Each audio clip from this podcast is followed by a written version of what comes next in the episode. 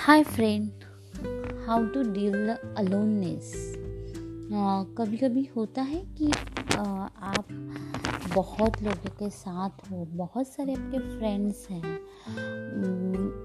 Family भी member बहुत सारे हैं but you feel aloneness you feel emptiness you feel sadness you feel can cannot share things you feel feel some different.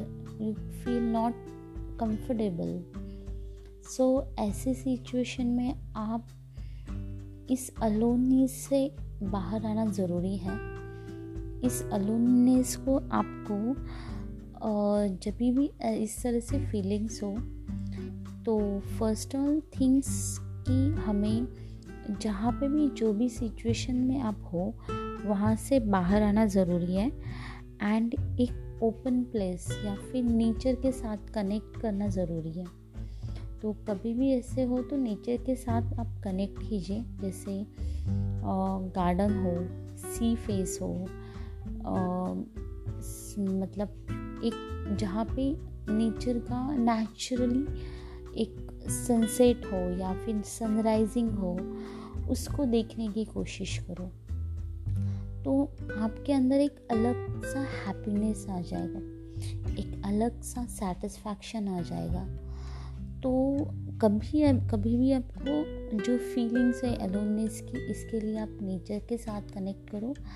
And second things meditation कीजिए। And अगर वो भी आप you not comfortable meditation में then you go to garden में simple walk पे चले जाओ and alone without any kind of the music you feel yourself तो इस तरीके से आप अपना अलोननेस है जो um, एक एम्प्टीनेस है उसको फील कर सकते एंड ये जो फीलिंग्स होती है ना it's like you feel good because हमेशा हमें बहुत केयरिंग हमें को हमें सब लोग ने अटेंशन देना ज़रूरी है ऐसे लगता है।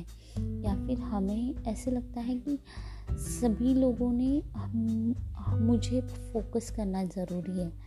But that is is not practical in every one in life every day every time हमें ये हो नहीं सकता।